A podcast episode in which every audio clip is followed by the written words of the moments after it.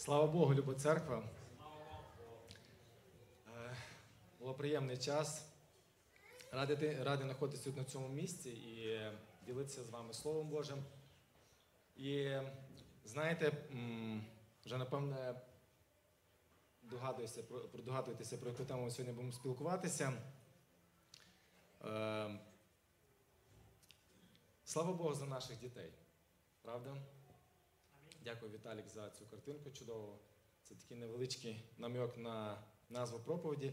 Сьогодні ми хотів би поговорити е, на таку тему, чи приводимо ми дійсно своїх дітей до Бога, чи знайомимо ми своїх дітей з Богом. І в Матвія в 19, чте- е, в 19 главі, 14 вірші є дуже хороший вірш. Ісус же сказав: пустіть діток і не бороніть їм приходити до мене, бо Царство Небесне належить таким. Ісус благословляє дітей. Так? Яке чудове, е, яке чудове дійство. Можна сказати, що це е, один з найпрекрасніших моментів да, всієї Євангелії. Діти приходять до Бога, е, батьки довольні цим, да? задоволені цим, то, що до кого вони приводять? Вони приводять дітей до того, руки якого ісцеляли. Люди, які, люди, руки, які воскрешали мертвих. Руки, які повертали зір сліпим. Вони хотіли, щоб такі руки торкнулися і їхніх дітей. Він був із тих людей, хто любив дітей. Да? Один з авторів колись сказав, що людина не може бути послідовником Христа, біля дверей якого бояться грати з діти. Дитяча простота справді Богові ближче, ніж що-небудь інше. Трагедія життя наша полягає в тому, що з нашим ростом чи старінням, ну ми всі душі залишаємося молоді, да? як казала моя теща. Але складається в тому, що в міру того, як ми ростемо, ми так часто віддаляємося від Бога. Да? І того не... Біблія нагадує нам, що приводьте своїх дітей, да? І будьте прості, як діти. Да? Як, Бог, як часто Біблія нагадує нам за відношення, порівнюючи дитини до е, просте таке, да? дитяче. Знаєте, в англійській культурі є прислів'я рука, що гойдає колиску, в нашій править світом. Бо від цієї руки, яка гойдає колиску, залежить життя да? того, хто є в колисці. Але як часто ми, батьки, е, нехтуємо своїм незнанням, впертістю, своєю, можливо, лінню, да? небажанням щось спробувати нове. І, можливо, ненавмисно доводимо тих, кого гойдали в цій колисці, до роздратування, да? яке написано в Ефесянам 6.4.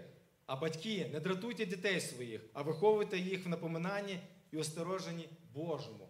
Павло в в Колосянам 3.21 говорить ще з більш критичної сторони цю, е, це, е, цю точку зору. Батьки, не дратуйте дітей ваших, щоб вони не падали духом. Знаєте, один автор е, сказав, що бичем юності, молодості дітей є зневіра. Той падаючий дух, занепад духа, великаний постійним докорами, нотаціями та надто суворим вихованням. Та? Можливо, половина з вас згадала себе в дитинстві. Ми можемо по-різному бути несправедливими до наших дітей. Ми часто забуваємо, що, змінює, що змінюючи, що, звичайно, покоління, яке було, в якому ви виростали, зовсім інше те покоління, яке зараз діти наші виростають. Ми можемо забувати про підбадьорення. Да? Батька Лютера е, був дуже суворим, він писав це в своїх книгах. І він писав, е, що хто шкодує різки своєї, той ненавидить сина свого. Але ще Лютер додав, крім різки, завжди носіть з собою яблуко, щоб дати його, коли він вчинить правильно. Знаменитий художник Бенджамін Вест любив розповідати, як він став художником. Якось одного дня його мати залишила з його маленькою донькою. І щоб забавити свою сестру, він почав малювати її на аркуші папера. Набравши деякісь, е, набравши деякі фарб, він розмалював її, але це був дитячий малюнок.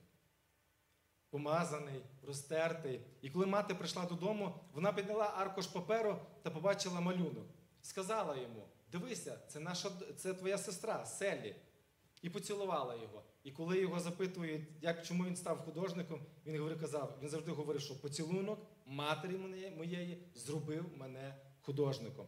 Знаєте, згадуючи своє дитинство, кожен з вас, напевно, пригадав е, якісь певні історії, коли батьки проявляли не ненависть, не роздратування, не лють, а проявляли любов до вас. Да? Смиріння і терпіння всіх повнотіх цього слова. Я виростав, в мене сестра менша є на рік, на рік Ульяна. І ем, ми прийшли зі школи і вирішили нашій мамі допомогти поприбирати в, е, в, в квартирі. Ми взяли відро води, набрали е, туди воду, е, взяли ганчірку, почали мити підлогу, щоб наша мама, коли прийшла з роботи, в хаті було чисто. Але ми були малі, і ми не знали, що воду треба час від часу змінювати, правильно? Щоб було чистіше. Ну, так як ми діти малі, відро важке, ми його не міняли.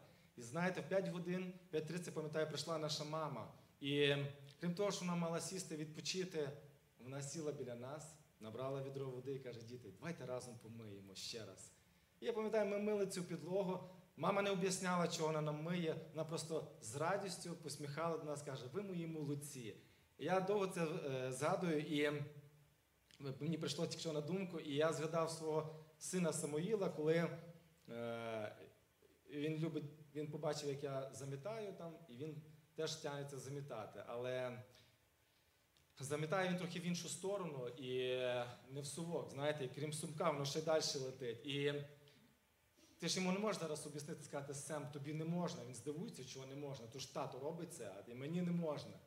Але ти присідаєш за нього, береш втіхаря взаді пилосос і стараєшся як на швидше це все спилососиш, щоб він ще далі це не порозмітав. От та любов, да, те терпіння, яке є до Бога, до Господа нашого Ісуса Христа, до нас, має бути проявлятися і до наших дітей. Сьогодні я з вами не буду говорити про виховання наших дітей, бо на це не вистачить навіть години. На це потрібно, напевно, що цілий семінар. Ми подивимося, по, е, е, взявши за місця списання, ми подивимося і постараємося розібрати, чи дійсно ми робимо як батьки все можливе для того, щоб привести або познайомити наших дітей з Богом. І сьогодні ми більш е, посил буде до нас, до християн. І я би хотів би е, сконцентруватися на, до речі, слава Богу, за план. Е, Я завжди кажу, що кожен раз, коли ми читаємо чи перечитуємо ту чи іншу главу, Бог до нас говорить по-іншому. І цього разу ми проходимо план по Самуїлу, по одному з найбільших пророків е, Старого Завіту. І знаєте, ми бачимо благословенний час, да, коли Самуїл став пророком, те, як він помазав двох царів, першого царя це Саула, і не одного з найкращих царів це царя Давида. Але я би хотів би вернутися назад і побачити, як же сталося так, що Бог прийняв його, як сталося так, що він став пророком, да? і як на це попливали його батьки. І дивно, що ця історія співпадає з іншою історією, з історією первосвященника Ілії, який був вже священником, який мав двох синів, і які теж були священниками в Скінії, в церкві, можна сказати. І дані вірші описують благочестивий характер та спосіб життя сім'ї Елкана та безбожний спосіб життя сім'ї Ілія. Опис цих двох сімей переплітається протягом усього уривку глави. Немов автор хоче одне протиставити іншому, щоб підкреслити їх відмінності.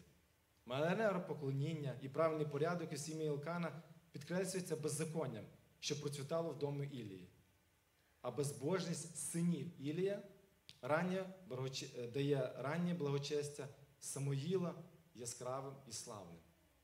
І хотів би я, щоб ми відкрили першу главу е, з 1 по 8 вірш і зачитали.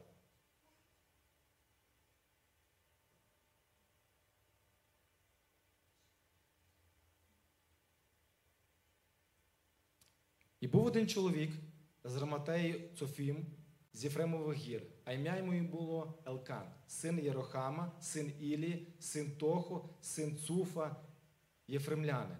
І він мав дві жінки, і мав одній Анна, а ім'я другий Пеніна.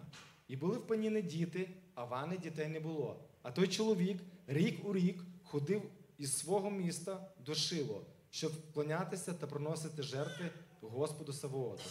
А там два Іліві, Ілі, Ілієві сини, Гофні та Пінхас, були священниками для Господа. І як був той день, і Елкана приносив жертви, то він давав своїй жінці Пеніні і усім синам її та дочкам її частини. А Анні давав частину подвійну, бо любив її, та Господь замкнув її утробою. І сказав їй чоловік, і так робив він, а, і сказав їй чоловік її Елкан, Анно, чого ти плачеш, і чому не їси, і чому сумне твоє серце? Чи ж я не ліпший тобі за десятьох синів? Давайте на цьому зупинимося. Е, історія народження Самуїла починається з того, що його мати була безплідна. Бог закрив утробу її матері. В Біблії ми згадуємо багатьох жінок, які, е, які Бог в свій час закривав плід, е, утробу, а потім їхнім благословінням було народження дитини. Одна з таких була і Рахіль. В цій історії ми бачимо трьох людей. Ми знаходимо Елкана, е, чоловіка, і Анну дружину, і Паніну, його другу дружину. Можливо, я не буду додати, Біблія про це не говорить, але Елкан одружився з Паніною із-за того, що Анна, не була, е, Анна була безплідна. У Пеніни були діти, але Пеніна, друга дружина е, Елкана, вона не любила Анну. І всяким, всяким часом, коли тільки мала можливість, вона її докоряла. Да? Вона постійно її, можна сказати, підкувирювала тим, що ця не може мати дітей. Да? Але Анна завжди залишалася любимою дружиною Елкана. Як ми бачимо, що Елкан давав подвійну да, частину їй, а Паніні давав по, по частині.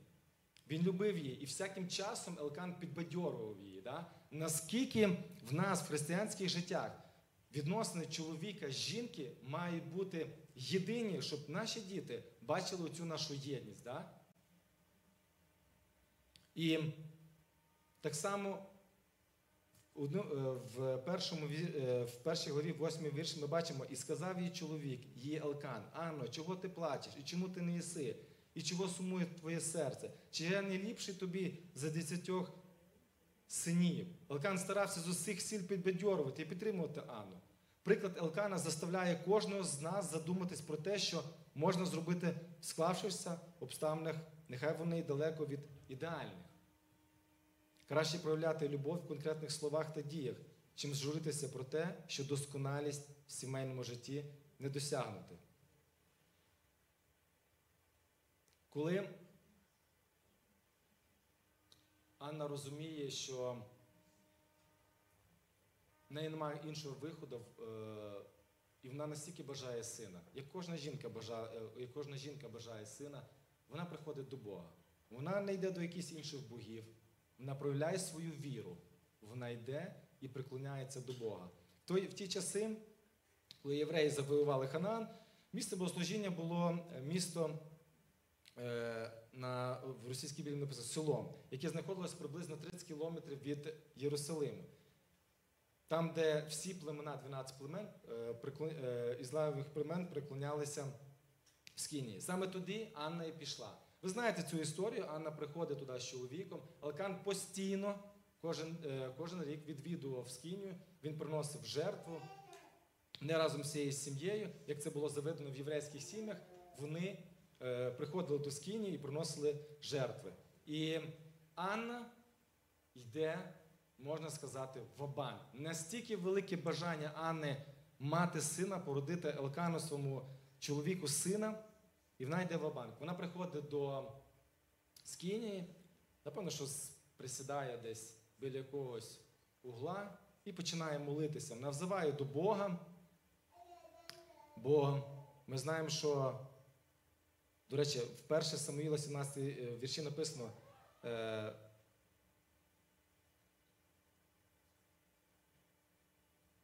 вона присідає до Бога, вона присідає до скині і починає молитися. Вона взиває до Бога і благає його.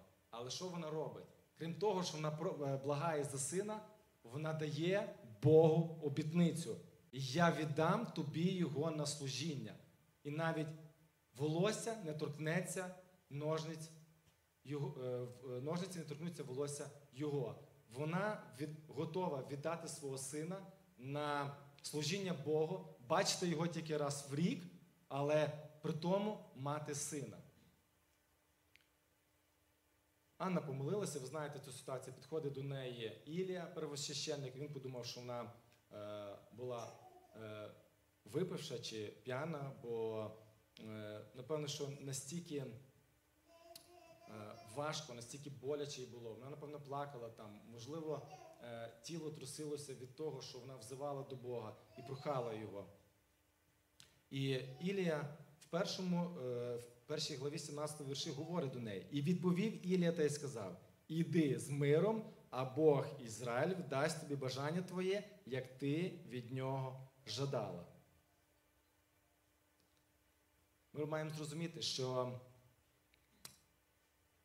диво в житті Анни сталося не за того, що е, вона змогла собі е, намалювати цю картину, як вона народжує е, це дитя. Не за того, що вона пообіцяла, а за того, що віра була її крепка. І прийнявши обітницю від Ілії, вона з радістю повернулася додому. Я хотів трошки зупинитися на цьому і сказати за молитву. Наскільки ми потрібні бути, наскільки наші діти мають бачити нас в молитві? Наскільки вони мають вчитися разом з нами молитися? Наскільки вони мають бути, е, бачити любу подяку, яку ми складаємо, щоб вона була в молитві? Да? Е, скільки раз буває таке, що е, Софійка, вона в мене такий молитовник. Я пам'ятаю, коли вона прибігла, їй дуже сильно болів живіт. І першим ділом, коли вона прибігає, вона завжди каже: так, давай помолимося. І ми стали з нею помолилися за її живіт. І вона пішла в кімнату, і буквально через півгодини вона гралася. Я кажу, прийшов до неї і кажу, доця, тебе болить животик чи ні? Ти ж граєшся? Вона каже, тато, так ми ж з тобою помолилися. Розумієте, наскільки деколи, от те, що я казав, що дитяча віра, да? наскільки вона має бути присутністю і в нашому віці, не дивлячись на кілька, скільки нам років. Да? Наскільки діти мають бачити нас в молитві, в молитві з подякою. Да?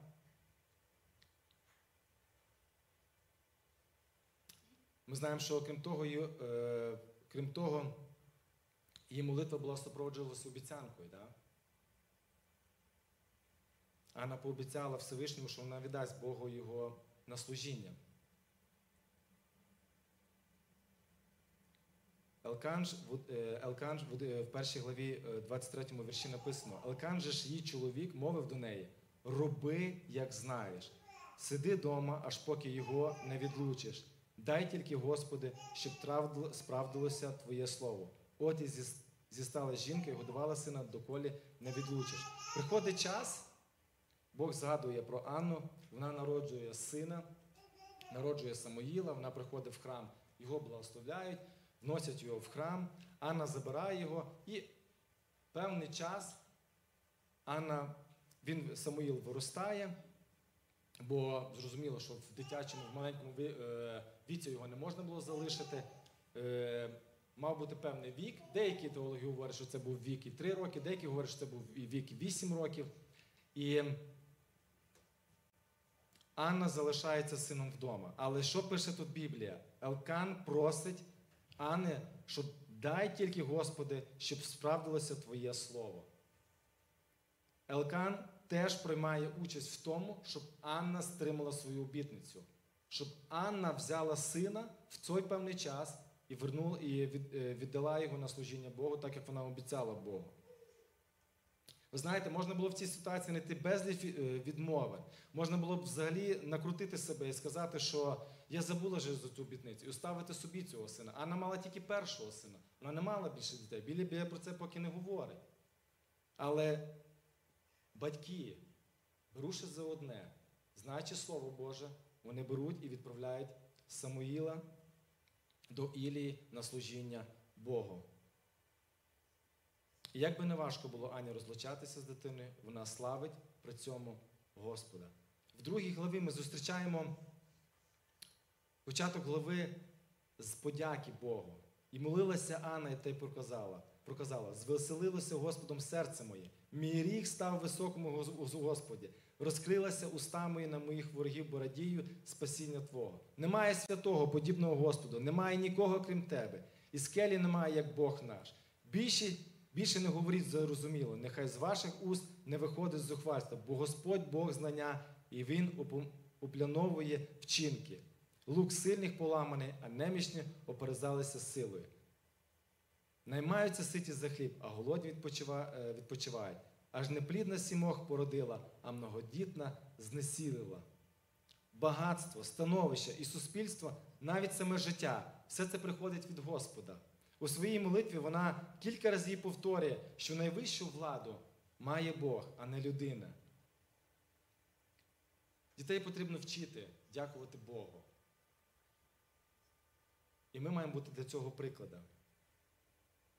Пропускаючи цей цей вірш з подяки, ми переходимо в зовсім іншу е, в зовсім іншу сторону, в зовсім іншу паралель цього вірша. В другій голові, з 12-го вірша, ми читаємо: а сини Ілія були люди негідні. Вони не знали Господа, ані звичаю священного з народом. Коли хто приносив жертву, то як варилося м'ясо, приходив священик слуга, а в його руці тризубець, тризубе видельце. І він з грукотом струмляв до мідниці або до кітла, або до горшка, або до горняти. І все, що витягли видельце, священик собі брав. Так вони робили всьому Ізраїлі, що приходив оттуди до Шили. Також, поки палили лі, то приходив священик слуга та й говорив до чоловіків, що приносив жертву. Дай м'ясо напечене для священика, бо він не візьме від тебе м'яса варно, а тільки сире.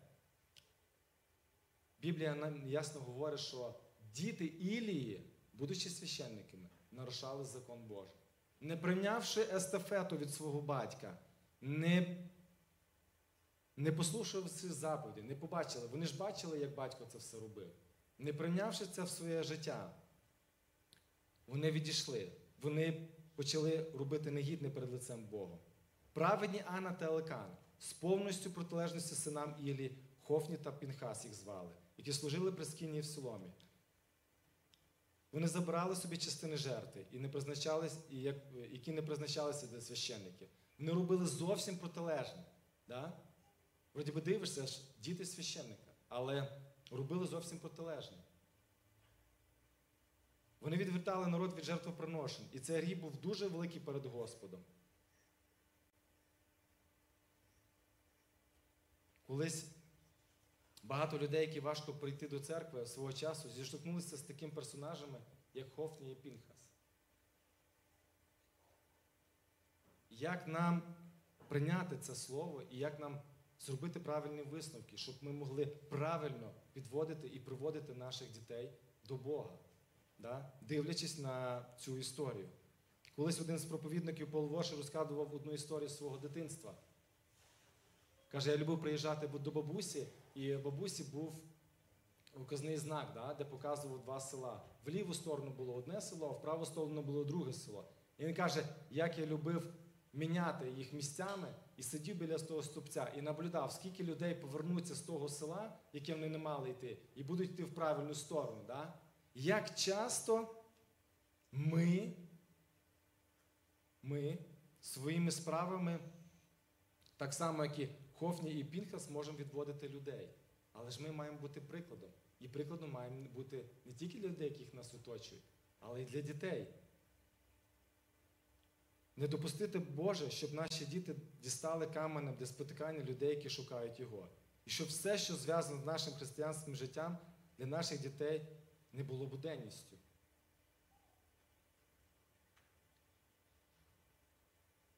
Анна і Елкан, вони знали про дітей Ілії. Вони знали, як вони відносяться, тому що вони кожен рік приносили жертву. Але знаючи обітниці, знаючи Бога, вони залишають свого сина Самуїла на служіння Богу у Ілії священника. Ані було дуже важко. Я представляю, як крім того, що це перший син її був, який було важко залишити на виховання таке. Бо ми знаємо виховання, е, яке було в Самуїла. Да? Як часто ми думаємо, що приводячи своїх дітей в церкву, і коли вони будуть відвідувати недільну школу, ми ставимо якісь мрії, будуємо якісь плани на наших дітей, не участвуючи в їхньому житті. Можливо, хтось після цієї проповіді мене осудить або розкритикує. Ми дуже часто складаємо надію на тих людей, які будуть виховати, виховувати е, наших діток, коли нас не буде. Але забуваємо про те, що ми в свій час дамо відповідь за наших дітей. Наскільки було важко е, Ані віддати це? І наскільки ми бачимо тут паралель, що дитину віддавати з самого малку. Настільки добре, що ми віддаємо, маємо можливості. Я сьогодні дивився, спостерігав, як Ваня молився за дітьми нашим, і скільки багато дітей стоїть тут на цій сцені. Да? Скільки майбутніх служителів тут стоїть на сцені, якщо ми нашими молитвами, нашими прикладами, ми направимо їх правильно в русло. Да? І потім будемо бачити і буде радіти наше серце за наших дітей.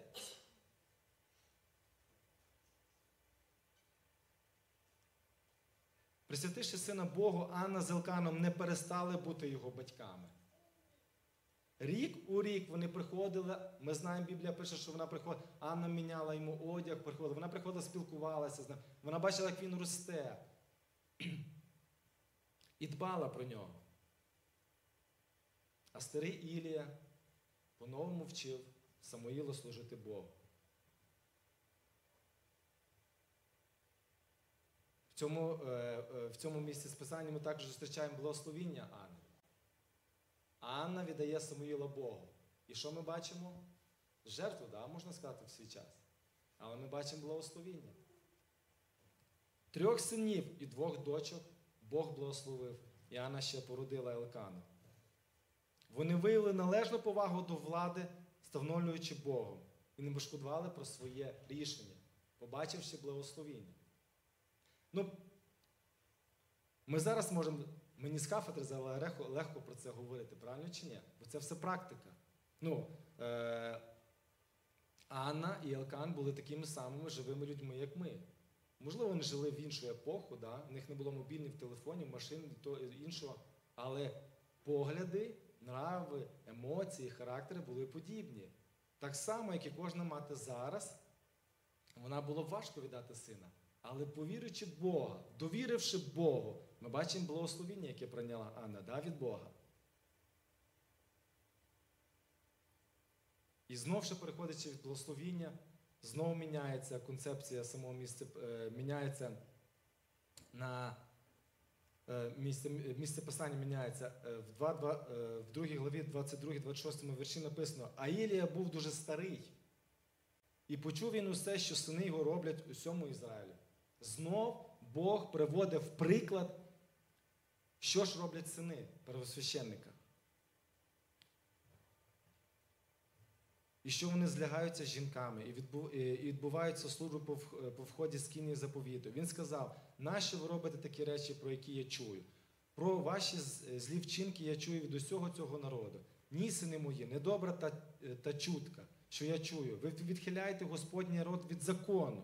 Якщо хто згрішить супроти людини, то помоляться за неї перед Богом. А якщо людина згрішить супроти Господа, хто заступиться за неї?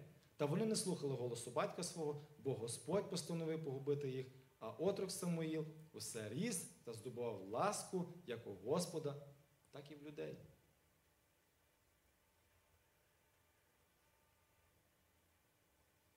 Ми розуміємо і знаємо, що егоїзм Хоф- Хофні та Пінхаса, які зловживали своїм священним е, званням, показується нам вдруге. Автор знову показує, що вони робили огідне перед ним. З цих віршів ми дізнаємося, як сильно розпустилися сини Ілі. За чого? За того, що вони почали вже нехтувати. А чого? Бо Ілія був старий. І я не думаю, що їм було по 8 років. Я думаю, їм років по 50 було, е, років по 50 точно було. Хоча у тексті ніде не сказано, що Ілія служив погано або був беззаконником. Він чесно служив Господу, але у стосунках з дітьми виявив нерішучість. Звісно, його сини були дорослими, і впливати на них було вже нелегко. Але навіть якщо вони не визнавали влади батька, він міг би скористатися владою пересвященика. Але напевно, що вже була любов, але любов була вже сліпа. Хофні та Пінхас навіть не слухали цих зауважень.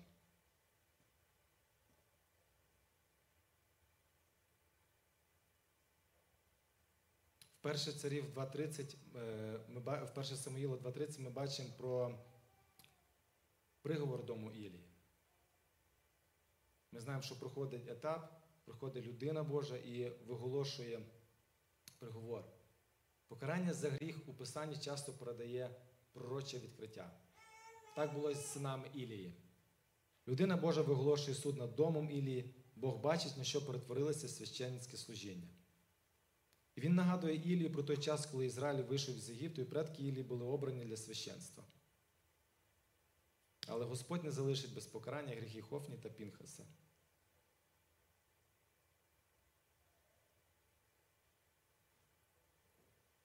Вони не відповідали своєму покликанню, і справедливість Божа вимагає відплати за скоєне ним зло.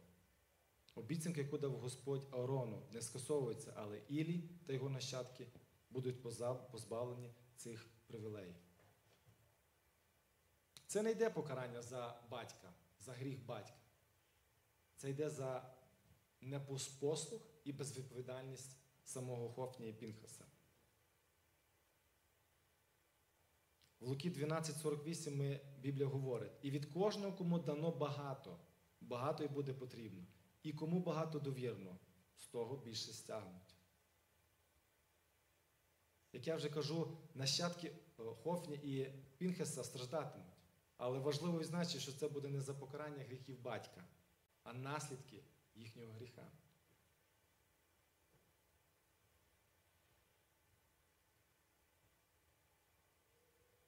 Ми можемо зважити, що в цьому місці писання проголошує суд на Хофні і Пінхасом, Господь обіцяє поставити іншого священника, який завжди буде вірним йому. Навряд чи це йдеться про Самуїла. Але остаточне це виконання говориться про Господа нашого Ісуса Христа. І в третій главі з першого вірша ми бачимо благословіння і, можна сказати, перший е, дзвінок того, кого ж Бог приготував замість Ілії. Третя глава з 1 по 14 вірш.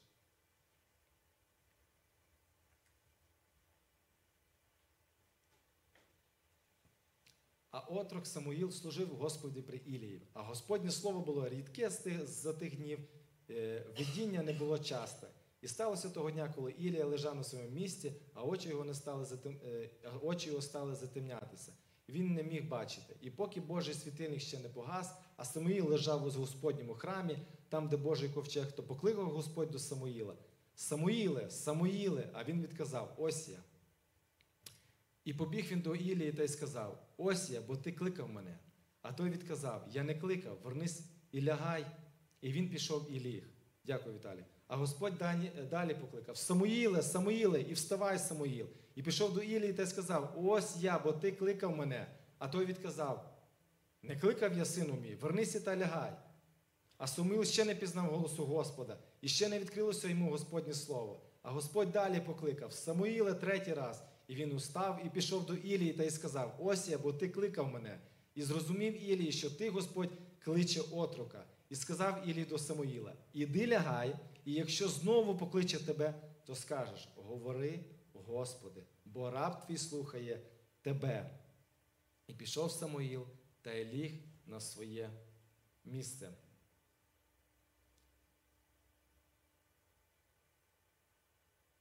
Самуїл не знав і не чув голоса Божого. Ілія підказує йому, як йому правильно звертатися до Бога. Ілія розуміє, що Бог приготовив собі нового заміну для Ілії. Все те, що сталося в цьому, е, в цьому відривку з місця писання Самуїлом, було подією унікальною за мірками будь-якої епохи. Господь рідко розмовляв з Ізраїлем, але не це означає, але це не означає, що він забув про свій народ. Всевишній уже готував собі вірного служителя, як в свій час він готував Моїсея 40 років. Бог завжди шукає тих, хто є вірним. І діти це бачать, і діти це знають, і діти це спостерігають. Саміл показує приклад послуху. Господь чотири рази звертався до нього, і перші три рази юнак думав, що його кличе Ілія. Самуїл не намагався вдавати сплячого. Ще разу він вставав і приходив до старого. Втім, Ілія теж веде себе гідно. Він уже зрозумів, що Бог готує йому заміну. Але не побоявся суперництва і дозволив Самуїлу зустрітися з Господом. І ми читаємо це. Тієї фрази, яку навчав Самуїл Ілії, бо чує раб твій, обігрується ім'я пророка. Перший раз Самуїл зустрічається з Богом і він чує пророче слово про дім Ілії. Перше пророцтво про покарання Ілія та його будинку не могло не викликати свободу у юнака. Нелегко було повідомляти такі звістки. Знаєте, ем, в кожного, ми тут більшість батьків сидимо, кожного в нас є своє знайомство з Богом. Так само в наших дітей буде знайомство з Богом. Моєї Ангеліни, старшої доньки, її нема тут, ні? Добре.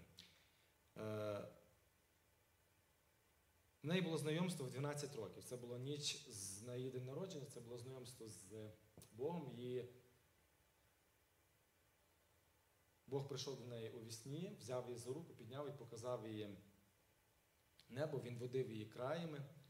Він показував, вона бачила е, наш будинок е, з, висоти пташиного польоту. І коли вона проснулася, вона сказала бабусі, що вона рада, що вона вже тут на цій землі, і що їй багато що розказати. Ще вона сказала, що я коротко скорочу, там багато було свідчень. Ще вона сказала, що е, коли Бог відпускав її, він їй в праву руку дав силу. Як то, каже, моя рука надулася, каже, і вона вся почала світитися. Одного, в чого я просив Бога, щоб Ангеліна, як дитина моя, щоб вона не втратила цього. Того, що ми знаємо, що таке перша любов. Ми кожен з вас переживали зустріч з Богом. Да? І як велика привілея, коли ми знаємо, коли діти наші свідчать за те, що вони мали зустріч з Богом. І як ми, як батьки, переживаємо за те, щоб діти не загубили цього. Да? Тому що ми знаємо прекрасно, що світ, що цар світу цього він планує зовсім по-іншому. Да? Як важко нам протистояти самим гріхам цього світу, да? як ми переживаємо за наших дітей. Ми маємо робити все можливе для того, щоб оберегти їх. Да, Ми не ми не закриємо їх в темній кімнаті, ми не поставимо решотки на вікна. Але робити все можливе, щоб їхній взор завжди був на Господа нашого Ісуса Христа. Так само, як зробила в свій час Анна і Ілкан. Це порівняння непросте, того, що Бог дав цю ситуацію в це. Бог показав е, цю ситуацію. Ілія не хотів е, майбутнього для, для, своїх дітей такого. Але, можливо, десь уступився, можливо, десь не, на, не нажав там, де треба було, дав свій час. Так само, як ми часто буваємо, що нічого, виростуть, зрозуміють, не виростуть і не зрозуміють. На кожен період нашого проведення людей або знайомства з Богом, наших дітей є свої етапи. Да? І ми знаємо ці етапи прекрасно. І лежав Самуїл аж до ранку і відчинив двері Господнього дому, а Самуїл боявся розповісти Ірві про те видіння. І покликав Ілля Самуїла та й сказав: Самуїлу, сину мій, а той сказав: Ось я. І сказав він, що то за річ, про яку він говорив до тебе. Не крий правди передо мною, нехай Господь зробить тобі так, і нехай додасть, що ти скажеш неправду передо мною про щось за всього того, що говорив він до тебе. І розповів йому Самил усе те, і не сказав неправди перед ним. А той сказав: Він, Господь, нехай зробить те, що добре в очах його. Ілія смиряється. Ілія не капризничає, Ілія не бунтує, Ілія розуміє, Ілія бачив і Ілія знав наслідки. Так само, кожен з нас, сидячи в залі, стоячи як ми, ми знаємо наслідки.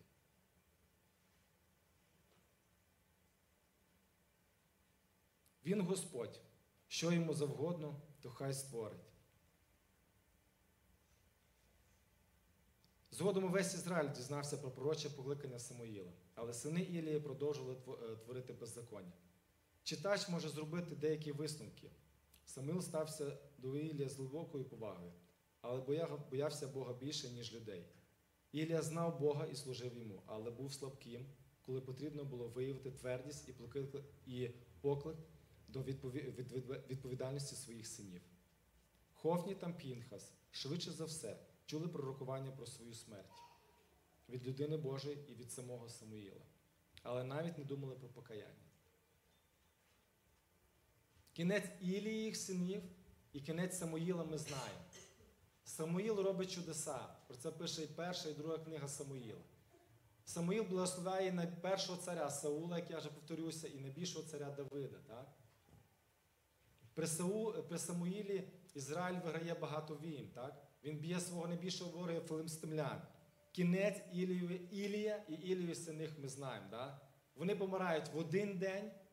Е, Біглець, можна сказати, який втікав від війни від Філістимської, він прибігає і говорить до Ілії, що сини твої вмерли, да, загинули в бою. Ілія спотикається на кріслі, бо високо воно знаходилось, і падає, розбивається. Ми бачимо цей кінець, да? ми бачимо ці наслідки на самого непослуху. Да? Ми згадуємо цей непослух, який був першого царя Саула. Послушання лучше жертви. Да? Тож зробимо висновки. Перш за все, ми повинні молитися за своїх дітей. Ми повинні направляти своїх дітей. Ми повинні чути своїх дітей. Одного разу, коли я був втомлений, я прийшов з роботи, ліг вдома, відпочивав на ліжку, і двері посту- постукались двері. Я сказав, відіть, і зайшла моя донька Софія. Вона прийшла, сіла до мене в ноги і запитала, як в мене справи. На що я, як батько трьох дітей тоді, сказав, в мене все добре, йди грайся. Вона ж пішла і почала, вона пішла, розстроїлася. Потім, коли ми спілкувалися з дружиною, вона сказала, що коли вона потребує твоїх справ, вона потребує твого спілкування. Коли діти до нас приходять, ми не маємо їх відкидати, відхиляти. Ми маємо виділити їм час. Хто, як не ми, виділимо їм час на, ї- на спілкування з ними. І ми повинні турбуватися за своїх дітей. Ми повинні слідкувати, що на певний період вони роблять, що вони роблять не так, і допомагати їм в цьому. Та, не забувати, я знаю, що є різка, але є те яблуко, як писав Мартін Лютер. Да? В кожній молитві вони мають бачити і чути, як ми взиваємо до них. Як приємно, да? коли наші діти моляться. Колись е, Самуїл е, Лія, е, коли залишала в дідусі бабусі, мої дідусі бабуся, моя мама, батьки мої невіруючі, е, мама каже, що Лія твоя завжди приходить, коли сідає їсти, завжди бере мене за руку, кличе дідуся, мого батька, бере за руки і молиться перед їжею. Наскільки це приємно чути, правильно чи ні? Але настільки важко деколи сказати, розказати своїй дитині, як в тебе справи. У Новому Завіті зустріч Діви Марії з ангелом Гавриїлом також закінчиться тим, що Марія приймає слово від Бога. В свій час, через певну кількість років, народиться на цей світ дитя. Дитя, яке буде ходити і три роки, зціляти людей, дитя, яке буде зцілювати людей, яке буде збирати біля себе великі натовпи. Да? Дитя, яке в свій час піде на хрест і пролє свою святу кров за нас. За те, щоб ми мали життя вічне. Ми наші діти. Да? І знаєте, яка велика привілегія в тому, що ці діти, які стояли сьогодні на сцені, вони мають можливість з самого дитинства пізнавати Бога. А яка для нас велика привілегія, що ми можемо їм допомагати в цьому? Давайте будемо розказувати Богу про наших дітей з самого малку. Чим коли діти наші стануть дорослі, розказувати Богу за наших дітей. Да? Ще раз повторюся, давайте з самого малку дітям нашим розказувати за Бога. Чим потім в повноцінному віці не розказувати Богу за наших дітей. Амінь, церква. Хай благословить вас Бог.